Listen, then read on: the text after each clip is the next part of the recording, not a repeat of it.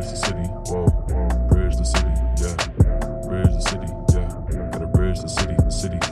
Bridge the city, whoa. Bridge the city, yeah. Bridge the city, yeah. Gotta bridge the city, city. Welcome to Bridge the City, a podcast recorded in the great American city of Milwaukee, Wisconsin.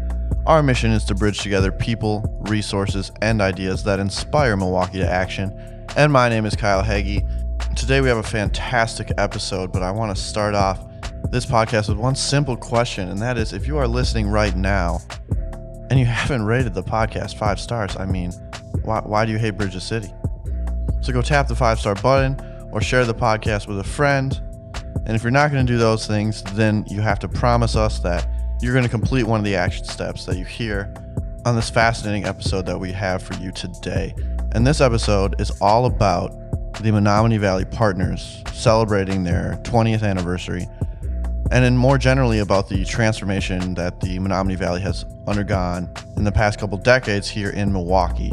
So we have an all-star lineup today. We have Corey Zetts, who's the executive director of the Menomonee Valley Partners. We have Sherry Schmidt, who's the Southeastern Region Deputy Director for Wisconsin Department of Transportation. We have Melissa Cook, who was the Hank Aaron State Trail Manager and Regional Trail Coordinator at Wisconsin Department of Natural Resources, who also recently retired. So thank you, Melissa, for uh, your service to our community. And I think all of Wisconsin is indebted to the work that you were able to accomplish at the DNR. And finally, we have Catherine Stagmer, who's the manager of global social responsibility for Komatsu. And so, again, this episode will be all about the Menomonee Valley Partners. They're celebrating their 20th anniversary, and we wanted to look at the revitalization of the valley. And there's just so many interesting lessons that you can pull out from this episode. You're going to hear about how city government, state government, federal government, local, state, and federal grants all played a role in creating this transformation, the role that private philanthropy played, the role that community groups played, that private business plays. And overall, I think our goal for this episode is threefold. One, an appreciation for the revitalization that we've seen in the Menomonee Valley and a really appreciation for the work that Menomonee Valley Partners does. Two is to really understand all of the important players that you need uh, collaborating and working together to get something like this done. And finally, to better understand how you can help facilitate transformational projects like this yourself or you know how to use your own power as a citizen to help Milwaukee develop in the ways that you want it to. And we'll hear a lot of great action steps from our guests along those lines. So thanks for listening to Bridge the City. Uh, we really hope you enjoy this episode, and we're going to start off with Corey Zetts, who is the executive director of the Menomonee Valley Partners.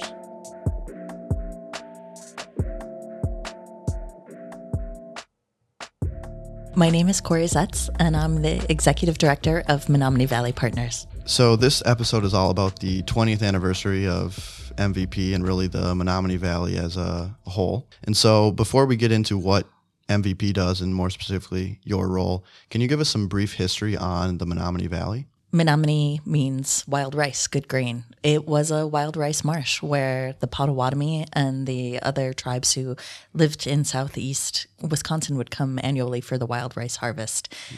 Moving forward in history, in the mid 1800s, as Milwaukee was really growing and being settled, um, development happened around the marsh. And eventually, in it, the marsh itself was filled. Um, there's some pretty graphic and gruesome historical accounts of how it was filled. Um, we didn't have any environmental regulations back then. Uh, then it became really the, the seat of industry. So when Milwaukee was known as the machine shop of the world, the valley was its engine, and it made you know pretty much anything you think of as um, Milwaukee, um, from you know machine shops and um, fabricators, tanneries, breweries, uh, everything was down in the valley. But because of that industrial development, but also really because of the original filling of the marsh. The entire 20, 1,200 acre valley was classified by the DNR as a as a brownfield um, mm. because of contamination. And so you you mentioned machine shop of the world, and this was a really vibrant economic engine for the city. Um, so why in 1999 does MVP kind of come online, and what was the objective of your organization? Yeah you know, it's as the valley developed and was the machine shop, and the neighborhoods around it developed. Um, there were fifty thousand people, at least, you know, at at its prime, who worked down in the valley, and most of them walked to work from the surrounding neighborhoods. But um, really, starting seventies, 80s, 90s as um, manufacturers went out of business or they moved away. They moved to the suburbs, they moved overseas. The valley was left with an incredible amount of vacant land, hundreds of acres of shuttered factories, um, vacant land. Um, really, by by the 90s, what was left were a lot of rail yards, um, storage, outdoor storage, coal and salt storage, and um, vacant factories with a few long term holdouts who, who had weathered the test of time. Neighborhoods around it were disproportionately hit by rises in unemployment, poverty. You know, the neighborhoods also had a disproportionate number, low, a disproportionately low number of parks per resident. Mm. Um, so there were a lot of forces coming together at that time. The handful of businesses who remained were going to the city and saying, something needs to happen here. We need a plan for this. Um, at the same time, the 16th Street Community Health Center, which is a neighborhood based, mostly on the South Side Community Health Center, said the condition of the valley is actually a public health issue, mm. which was really um, big and innovative for that time to think about that as a public health issue because residents they served were affected by unemployment, by lack of green spaces, that this was something that they were mobilizing around their residents to have a um, plan for the future of the valley. And at the same time, we were um, seeing a lot of stormwater overflows. Um, uh, you know, we see those pictures of Lake Michigan from you know from the 90s of after heavy rains. And MMSD also got involved. And um, if we were really going to develop this, we could really think about doing that in a much smarter way than the valley and a lot of the city was developed using green infrastructure, um, capturing stormwater, and really thinking about how to clean up um, areas around the river and restore some of the natural flows and, and protect water quality. So all of those forces were coming together. And in 1998, the city did a master land use plan for the valley that looked at really how to develop it, what were the priority sites, looking at infrastructure needs, creating public access to the river. And then at the end, the city recognized that this vision for the valley was larger than the city itself could take on. So, one of the recommendations of that plan was creating a public private partnership to implement the plan.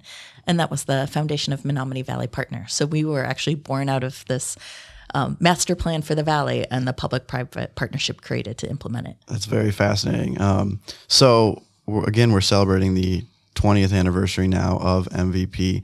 Can you highlight some of the transformational or catalytic projects that MVP has seen and, and, you've seen in your 15 years here that really have transformed the valley? Some of the really visible ones. I'd say the, the biggest is the west end of the valley, um, just immediately east of Miller Park.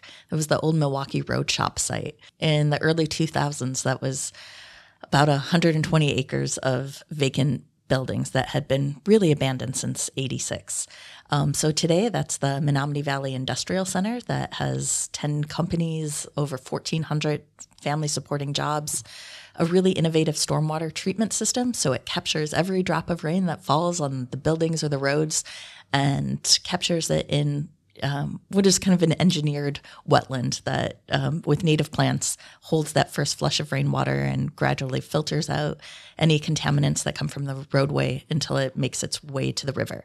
And also, part of that project is Three Bridges Park, which um, you know, ten years ago was an abandoned rail yard, and now it's a park with um, recreated glacial topography. Uh, that's actually a lot of Marquette interchange underneath it, um, big piles, but was shaped to look like the glacial features that were originally around this area. Um, so today there are about 50,000 people using that park that, you know, 10 years ago, exactly zero people were on that land. And then there's you know scattered throughout. There are over 50 businesses who've moved into the valley since 1999. Probably one of the most visible from around town is the Potawatomi Hotel and Casino, the Harley Davidson Museum, and then sections all along the valley that have bits of um, public access to the Menomonee River uh, behind Harley, behind Sigma, behind Marquette Fields, and the city yards where you can get to the river. So um, those are some of the probably more visible things that you would see going down to the valley any day. So I know one of the goals was to develop this uh, area both economically, ecologically, geographically, and equitably. So reflecting on 20 years, which one do you think you've really hit on, and which one do you think there's room for improvement of those four categories? Yeah, that's a great question. Um, I'd say probably strongest we've been on economic, um, you know, with over 50 new companies and more than 5,200 jobs. And those are family family supporting jobs. We have criteria for wages. They've been really great jobs coming back to the city and the return on tax base um, from uh, what was in the valley uh, 20 years ago to today, it's huge. The economics is strong. Um, we're also making good progress on the environmental um, with Three Bridges Park, the stormwater capture, you know, the water quality. You see it and right now with the Urban Ecology Center there, they have kids going and sampling for macroinvertebrates and looking at indicator species, and we can see those changes. And um, you know, there are other partners like um, the Milwaukee Riverkeeper and MMSD who are testing and always monitoring water quality, and we see improvements there. Um, but I'd say where we have the most um, room still to still to go is on the equitable side. Um, the the hope and maybe the naive assumption was that if we brought businesses back to the valley, that those would, which were close to people, um, some of the densest neighborhoods in, in the state and um, where there's a lot of unemployment and underemployment. So if businesses came back, people could walk to work. And there are some really great exceptions to that. But the rule is that mostly those jobs are not going to residents of the surrounding neighborhoods. There are a handful of companies who do really recruit, but um, I think we had hoped to see more impact from the valley's development on the immediately adjacent neighborhoods. And so that's really where we're trying to focus now. And yeah, I think that's an issue that is affecting the city as a whole and cities across the country. And I, I don't think you can tackle it without strong partnerships and, and being self aware. So um, I appreciate the, the honesty there. So I know MVP has been uh, heralded as a national model for economic development and environmental sustainability. And when I hear the word model, I think that's something that others can learn from, others can apply to their own situation. So knowing what you know about MVP and you know being an urban planner and having so much experience doing this, if if another city was to come to you and say, "Hey, we love what you're doing. We want to do it here." Is this something that is there a blueprint that someone can pick up and apply to their place and it's going to work? Or is this something that is really unique to the valley and, and there were certain, you know, strengths and certain weaknesses that allowed this to thrive? Yeah, that's a great question. Um, and we have been asked that by a number of cities, and a lot of cities have come in, and which is great that Milwaukee gets seen as a model um, where we've really created an example of sustainable redevelopment in the heart of a city. So uh, it was about five years ago we commissioned the um, Public Policy Forum. Well, now now it's the Wisconsin Policy Forum to really take a look at that for us to help us answer those questions. And we thought it'd be easier to have someone from the outside um, help understand that. And so they put together a report on what worked and why in the in the valley. Um, so some of those lessons learned were um, having a, a strong plan and a roadmap for how to get there. So there were a lot of studies done on the valley. Um, you know, the master plan that I referred to earlier, and then a lot of different pieces leading, um, following from that. From you know, what is a living wage for Milwaukee? Um, looking at a stormwater plan for the for the entire valley. A lot of different levels, but I think that one of the um, takeaways was the importance of of planning and then also you know making sure there was it wasn't just a plan on the shelf but how to get there. Um, i'd say the biggest was uh, um, tackling multiple goals at, at the same time. So the valley's approach is really holistic. How do we look at economic development environmental restoration and and community and equity all at the same time and not separating them? And so um, I think through that, we've both in terms of bringing in and leveraging various funding sources to bringing in partnerships like people from environmental and ecological organizations as well as economic development can be at the same table and see how projects can accomplish multiple goals. So not taking things in silos.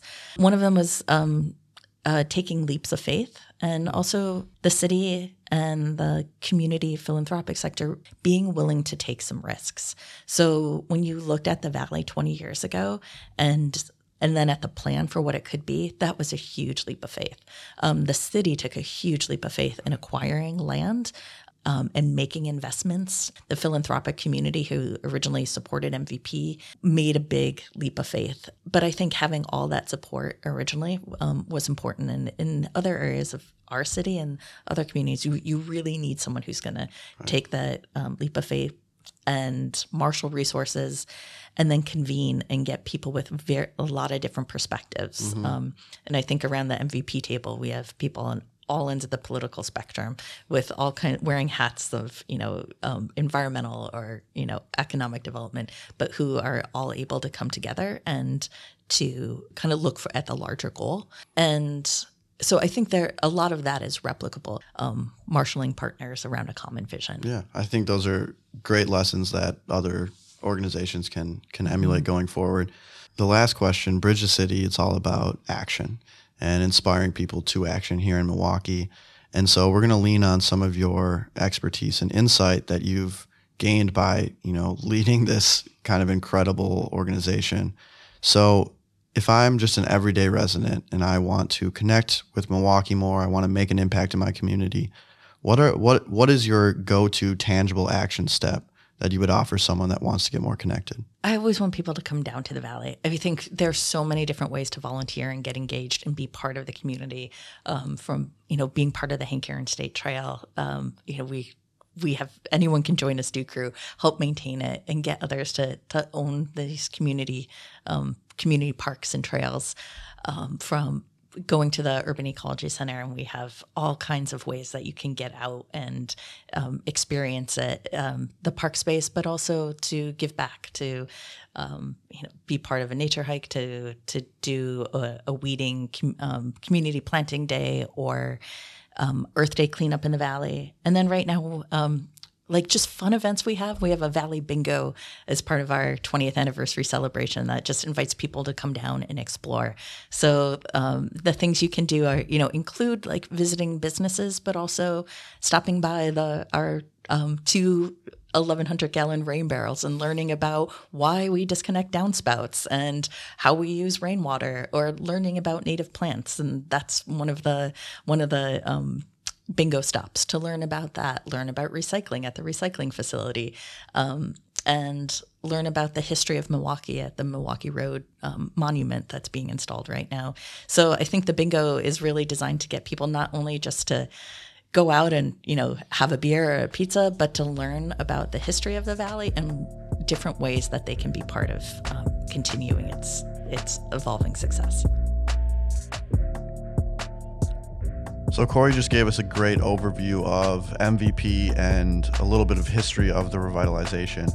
And so the next three guests, we kind of wanted to dive into a specific element of the revitalization and give you all a little more insight on different elements that go into such a revitalization. So you're about to hear from again Sherry Schmidt. She is the Southeastern Region Deputy Director for Wisconsin Department of Transportation, followed by Melissa Cook, who manages the Hank Aaron State Trail and then we will end the episode with Catherine Stagmer, who is the manager of global social responsibility for Komatsu. Equally as amazing guests. Enjoy. My name is Sherry Schmidt, and I'm with the Wisconsin Department of Transportation, our Southeast region, and I'm the Southeast Region Deputy Director. Just to situate our listeners with what the Wisconsin Department of Transportation is and, and how that operates, could you just give a little insight into that?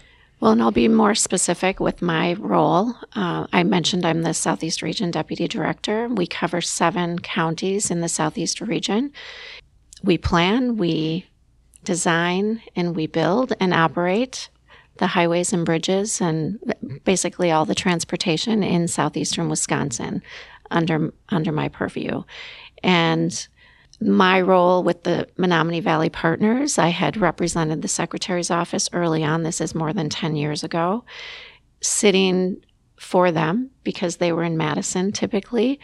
And it was an opportunity for us to see how we could help support the revitalization of the Menomonee Valley.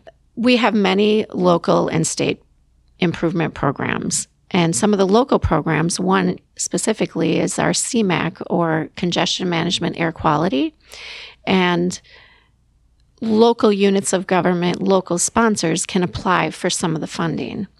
And so the DNR was a local sponsor in applying for CMAQ projects as it related to the Hank Aaron State Trail. And so through these local programs, we have helped to provide funding to the construction of the Valley Passages, Three Bridges Park, and and some of the other the connection to the Sixth Street Viaduct to the Hank Aaron State Trail, things like that. Right. Wonderful. And we were talking uh, before we went live here about your 30 coming up on 35 years Yes. with the department. So congratulations on that. Thank you. I'm curious, you know, you've been around for then essentially the entire length of time that MVP has been around. Yes. They're celebrating their 20th anniversary. So, what have you seen just in the transformation and the revitalization of that area? You know, what are some key uh, projects you're really proud of or key Mm-hmm. takeaways? First of all, I've I've been fortunate to be a part of it for about 12 years, um, almost 10 years, I believe, as a board member. And what has always amazed me about this, first of all, Menomonee Valley Partners, is um, the energy and the commitment to doing good things in the Menomonee Valley to ultimately revitalize the Menomonee Valley, and how the board members have been able to come to the table with their own vision for their private entities and public, um, from my perspective, but then to be able to reach and to commit to that common vision to be able to do great things. And I'm always amazed when I go to a Menomonee Valley Partner board member board meeting um, how energized the group is and how um, they don't rest on laurels of the past. It's always and how can we move forward. I think when people think of the valley or just like revitalization efforts in general, we picture like, oh, a, a new business moved in and it brought all these jobs. That's awesome. Or, you know, some uh, nonprofits move their headquarters down there and are really working with the mm-hmm. community.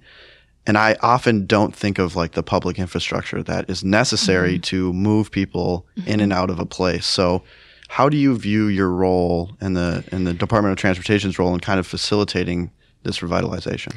Well, I, I would say that we had a small, I've had a small part, but transportation has, has, a, has had a very large role. And it goes beyond the CMAQ projects that I spoke about earlier. Sixth Street Viaduct, many, many years ago, was a viaduct. There was no east access to the Menomonee Valley. On the west end, Canal Street didn't really didn't go very far west, west of, of 16th. The Sixth Street Viaduct project that was a city project but federally funded, so the Department of Transportation oversaw that design build project where it brought Sixth Street down to Canal Street and it provided that east access into the Menomonee Valley. That served as one of the catalysts, I believe, for the success of the, the revitalization. Then, tied with the Marquette Interchange project, Canal Street served as a, mitigation route to divert traffic. And so we were able to extend Canal Street to the west. And now, as you know, goes to Miller Park. So you've got great east and west access now. In addition, a, a lot of the excess material from the Marquette interchange was moved into the valley. And those stockpiles of material, or that material, then has come to um, become Three Bridges Park. We we were able to use that material then in building Three Bridges Park. And, and so many people we've interviewed have brought that point up. I think it's Yeah. really fascinating. But you know, overall, your point it's it's really refreshing and has changed my perspective on like viewing revitalization efforts. It's not all about just the area Mm-hmm. that's being revitalized. It's about how do people move in and out of those spaces. Right. Having access was catalytic. You can have all these great amenities, but if people can't access them, nothing's going to change. So Right. um, it's a good perspective to keep in mind. And so you mentioned, um, obviously, you've been intimately connected with this project. You were on, are still on the board. Yes. Mhm. Um, so what's been your most fun memory or experience uh, in this whole project? uh, many years ago when Laura Bray was the executive director, um, Laura and Corey Zetts came out to our office. At that time, again, I was more sitting in for our uh, secretary's office representative. And when they started talking about what they were, what, what the vision was, I mean, from a Department of Transportation, it was very atypical. And the kinds of things they were talking about were were not things that we, you know, typically jumped into. And so that's kind of a fun memory when you know I went back to my office thinking, "Oh my gosh, what what are we what are we doing?" But but then it was okay, how can we do? How can we work? How can we work together? And so that's a really fun um, to me that was transformational for the Department of Transportation as well. I mean, even in in building um, some of the the riverbanks and the parts of the um, Three Bridges Park, the the contractors working on those kinds of projects are different than the contractors building bridges, building significant um, transportation improvement projects. The the special provisions that are required for the for the different kinds of grading. You know, it's it was just we we had to challenge ourselves internally, not only in our southeast region, but in our provisions area, in our in our central office, in our policies area. And and so we were able to stretch ourselves, which makes me very proud.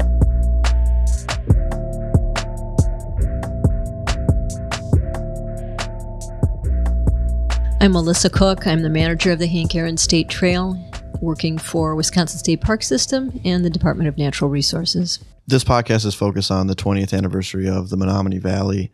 And obviously, the Hank Aaron State Trail has been a, a major part of that transformation. You were showing us some photos here earlier of what the trail used to look like and what it looks like almost to today. Can you walk us through the process it took to get the trail in the valley? It- It probably wouldn't have happened except that we had somebody by the name of John Norquist, who ironically was the state senator for the Story Hill area and that area that covered the stadium. Uh, when um, the railroad went bankrupt in the mid 80s, they really left a huge 160 acre parcel with buildings that uh, were 100 years old, some of them. And it looked really bad. And as John Norquist was accustomed to doing, he made grandiose statements, and he, he was really a visionary. And that land had sat there for a long time without anything happening to it. And he started to say things like, "We should should do something with this land." You know, this is 160 acres that people see when they come into Milwaukee on the freeway, and it looks like you know, bombed out Europe. And so he said, "We should make something. We should we should make a park." we should make a park and we should call it Henry Aaron State Park because everybody li- loves Henry Aaron. And, you know, well, at the time, I think people looked at that property and they said, a park? That just didn't make any sense. What he was saying is we can transform this horrible looking area into something spectacular. And so John Norquist kind of reached for the stars and said, we're going to make it into a park. Well, the state park system, you know, maybe didn't get that real clearly at the time. And you saw what the pictures looked like. There were steel sheet piling walls along the river. Uh, there was a lot of grossly deteriorated land, land that was contaminated.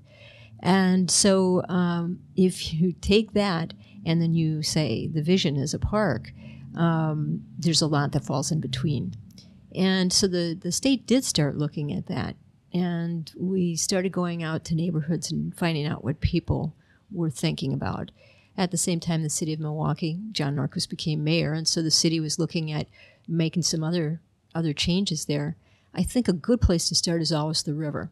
You have water going mm. through an area, even though you saw in the pictures it didn't look very inviting. You have water, and that means life.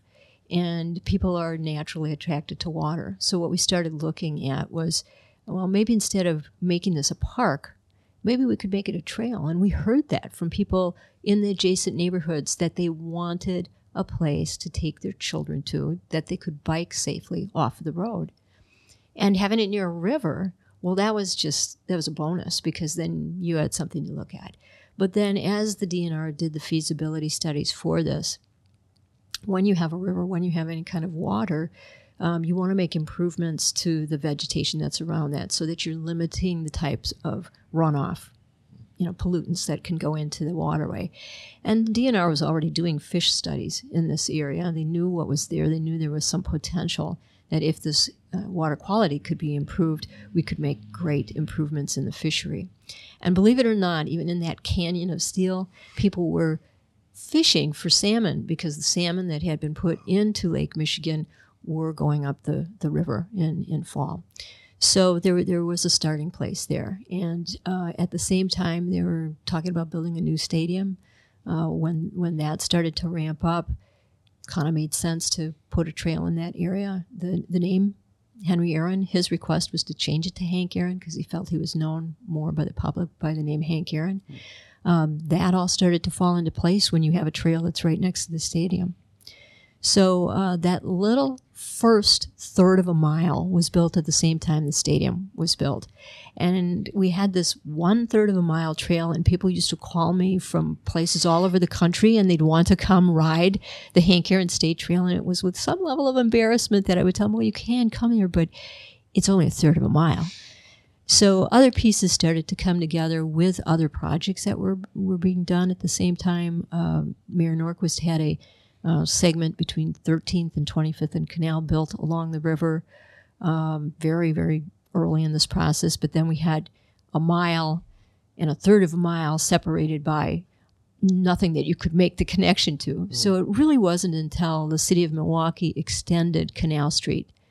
A lot of people don't know Canal Street stopped at 25th Street, where that roundabout is. That was the end and oh. the rest of it going I, I west. I didn't know that. Yeah. yeah. I mean it's hard to think about, but but there was nothing you could get to west of there because it turned into the rail yard, Falk Corporation and the rail yard. So um, once the city extended in, I think it was 2006, extended Canal Street through all the way, it really opened up the possibilities. And, and really, the city is to be commended on this because they took the lead in saying that old railroad property, we can make something better of that. And that was the huge transformation that allowed us then to put all the pieces together and make the connections for the Hank Aaron State Trail.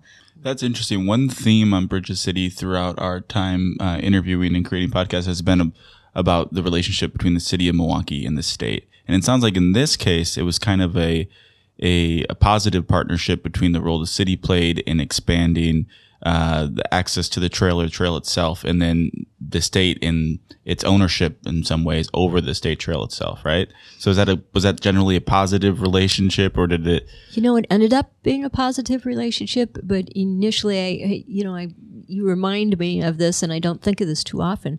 We had some some rocky times because the city wanted the state to build the trail, and the state really thought that uh, the model that they had been uh, moving towards was building a partnership generally with the county. And when we have rail abandonments across the state, the state generally would buy that corridor and then look to the county to do the development and management of it. And so this was starting to diverge from that model, uh, which was something financially necessary for us to to really follow. And so there was a lot of back and forth in terms of who was going to do what. I would say we were incredibly lucky that the congestion mitigation and air quality grants were available to those of us who are in this part of the state. And I think we've had six grants so far that have funded uh, the Hank Aaron State Trail. And those are state grants or federal? Those are federal grants. So now we're looking at a real case of federalism, right, in action, in that you have the federal government providing some funding, the state taking care of the, the, the trail aspect through the DNR, uh, the city coming together to, to build parts of the trail. I, yeah, I think that's that's interesting. That's a it's a good case study. It, it is a good case study because it's a case study of success. Yeah. When you have all entities, that means federal, state, county and city and private sector sit down and say, this is something that will bring value, tremendous value, whether that's tax dollars or environmental improvements or recreation or health to the full community. Everybody should get involved. You know, isn't that what we want for Yeah. our country, for our Yeah. state, for our city? And so when everybody was at the table putting in what they could, I think that made this a success. Do you have a tangible action step that you would recommend people take? It doesn't need to be specific to the trail to get more involved in uh, Milwaukee or their community. I think you know one thing is you can get very involved in your community, but understanding uh, who the decision makers are. Uh, sometimes that takes a little bit more work on the part of the individual. Sometimes it could be as easy as picking up uh, the phone and calling the elected official that you know, you know, is yours, and asking them that question, um, because it's not always real obvious who who has the the, the power to make change but it is just incredibly imperative that people understand they do have that power. Um, you start as an individual, but there are individuals who think the same thing. And um, today, with social media, that's the one tremendous advantage of social media is you can find out very easily who thinks the same way. It's not like you sit in the corner of your house and wonder if there's anybody else out there. Um, all that's accessible to you, and um, people need to understand they need to do more of this, not just with parks and recreation, but every aspect of their life so that they can make sure that the elected officials hear them. We don't, you know, as individuals, uh, have money to compete with, you know, mega corporations or, or, or the wealthiest people out there. But we are in a democracy and our voice is heard and our vote is counted.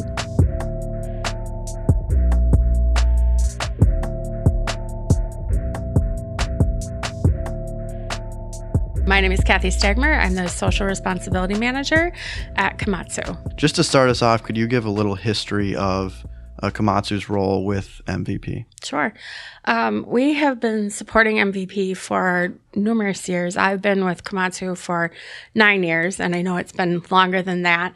Um, and while we're not technically in the valley, we definitely have a vested interest in what goes on here. Um, it's the neighborhood and area that surrounds us. And so I think we got involved just recognizing that the as the valley improves, our neighborhood improves as well. And so you said you've been here for nine years, so you've actually seen a, a, a good amount of momentum happen in the valley. Um, we were looking at old photos of what it looked like, you know, 20 years ago, and it, it truly is remarkable the transformation that's happened. So I'm just curious from Komatsu's perspective, like, what does that transformation look like, and how has it helped, you know, the company and the community? Sure. Um, and I'll add my experience is goes back even farther because I was a student at Marquette Yeah. when Valley Fields um, came into fruition. And I remember even then being like, why are they putting soccer fields there? um, and so now, as a professional, um, and then looking at the value in a different lens, it is kind of even more interesting to see the transformation.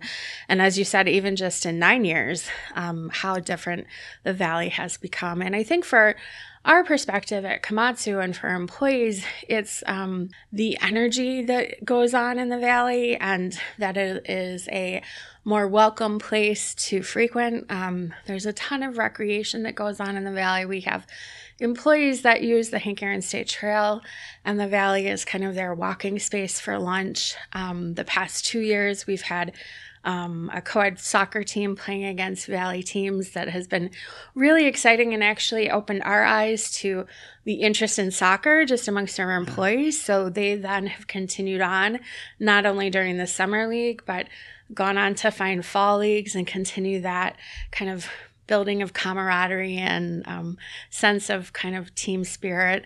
I think that that also makes it um, helps enhance kind of that sense of pride of where you're going to work when you see it surrounded by good things happening. That um, you know you're happy to go to work. You see a lot of good things happening surrounding you, and um, people are always excited when they hear about new things that MVP is working on to enhance the valley and new businesses that have come in. Um, lots of collaboration amongst those businesses. Right. When we were going back and forth on email, you talked about um, Komatsu, MVP, and students Mm-hmm. and what you're doing in that space. Can you elaborate on that? Yeah, I think um, MVP as an organization in general has also transformed not just the space of the Valley, but as an organization and how they serve those of us in the Valley. And so, one of the big things that they have done is work on workforce development and encouraging the next generation to want to pursue careers in the Valley. Um, the Valley is still very much manufacturing based maybe in different ways compared to what it was in the past, but introducing students that live around and go to school around the valley to help them understand these jobs and careers are right in your backyard. So we've participated in a couple different activities that they've coordinated. Um, coming up as part of Valley Week, we have a career discovery day where students from local schools will come in and learn from different companies. We'll have panel discussions with experts in their field. Um, and people from all different parts of their career, you know, long time individuals who've worked decades to new hires and so forth, kind of explaining what those careers are. We've also participated in their Women in STEM career days to where we're focusing specifically on young women in high schools and introducing them to STEM careers and showcasing women mentors from the companies in the Valley. And I think those experiences have been um, extremely valuable. And I know um, we do a lot of that alone on our own within our company, but it's nice to bring together all of the companies together.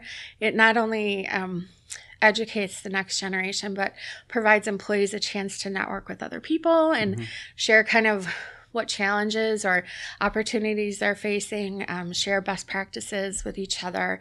Also, from like the women in STEM perspective, to see and meet other women in similar roles. And so there's a benefit not only to the students, but also to us to participate in those things. I love that. And so I want to go back to something you said earlier and how Komatsu is not technically in the valley, but you know neighbors with the valley. And I think that's a really key point. Um, I think when there's projects like the Menomonee Valley Revitalization, sometimes businesses can say, one, we're not in there, so we don't care, or you know, we're a business. What's our role? So, what do you view as just the role of businesses, you know, Komatsu, but business in general, in kind of spearheading and helping guide some of these revitalization efforts? Investing in our local communities has been a priority not only for us when we were P&H, um, but also for Komatsu. For both companies or both entities since the beginning, leaders invested in the community. And so that's really um, a priority that carries through with us. I think we, you know, view that as our role as being good neighbors and making the communities in which we operate, you know, ones that thrive and are safe and stable and vibrant. Um, and so playing a role in that is important to us. And I think from the Valley perspective, I think we definitely recognize that there are resources there again that our employees want to use. Um, as part of the reason we got involved in the From the Ground Up project that the Valley spearheaded, bringing the Urban Ecology Center to our neighborhood, which we were um, sponsors of before they came here, and then it was great to bring them here. Um, and then also the development of Three Bridges Park. Um, it's great to be part of a project that you know kind of returns nature to the city. And I know for me personally, I serve on the advisory um, council for the UEC, and I feel like I get updates of a new species of wildlife that has returned, and this bird was spotted, and we saw this, which I just think is really cool to be part of. Yeah. Um, and then again, for our employees to be able to take advantage of and enjoy those resources within their own neighborhood that they're you know coming to every day is a bonus for that. Yeah. but it's really been a priority for us from the beginning. So yourself is obviously a very involved individual. Um, your role about you know kind of social responsibility, uh, your work with MVP. Do you have a, a tangible action step or a, a piece of advice you would offer someone looking to get more connected in Milwaukee? In Milwaukee overall, I think just get to know your neighborhoods, get to know where you're living. Try to get more informed about what's going on in your own community, your own neighborhood, understanding local government, Right. um, looking to where you can volunteer. When I think about the valley, um, we have a stew crew that picks up trash along the entrance points to the Hank Aaron State Trail. Um, I know the trail would welcome additional stew crews Right. to pick up trash along the trail. The trail's kept very neat and clean, but um, Melissa Cook, I'm sure, would appreciate Right. additional help with that. So, you know, if you have a Boy Scout troop or Girl Scout troop that wants to come out and volunteer, employees volunteer to keep it clean. Three Bridges Park always has an en- environmental day to clean up um, the park and then a day to do plantings in the park. So, just getting involved in small ways like that. Um, and also coming to explore the valley. If you're someone listening to this podcast and you've never been to the valley or it's been a long time. Um, come and check it out and see all that there is to offer. I think there's dining, there's tons of outdoor recreation experiences and great the great trails and things. Um, so lots of things to check out in the valley, and Right. it's a great, vibrant place to visit. Yeah. so. So thanks for listening to this episode of Bridge the City. We hope that you learned a lot about the role that MVP plays in our community and also, in general, a lot about the revitalization of the Menomonee River Valley. Just a heads up that it currently is Valley Week. That's from September 21 through September 28. Uh, they have 13 different events planned during this week.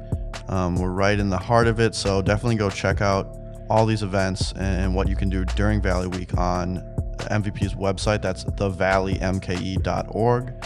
Again, if you have not already, please rate, review, and subscribe to Bridge the City. This helps other people find the podcast and then hopefully connect with action steps that helps make Milwaukee a much more equitable place. And as always, thanks for helping Bridge the City. Bridge the city, whoa.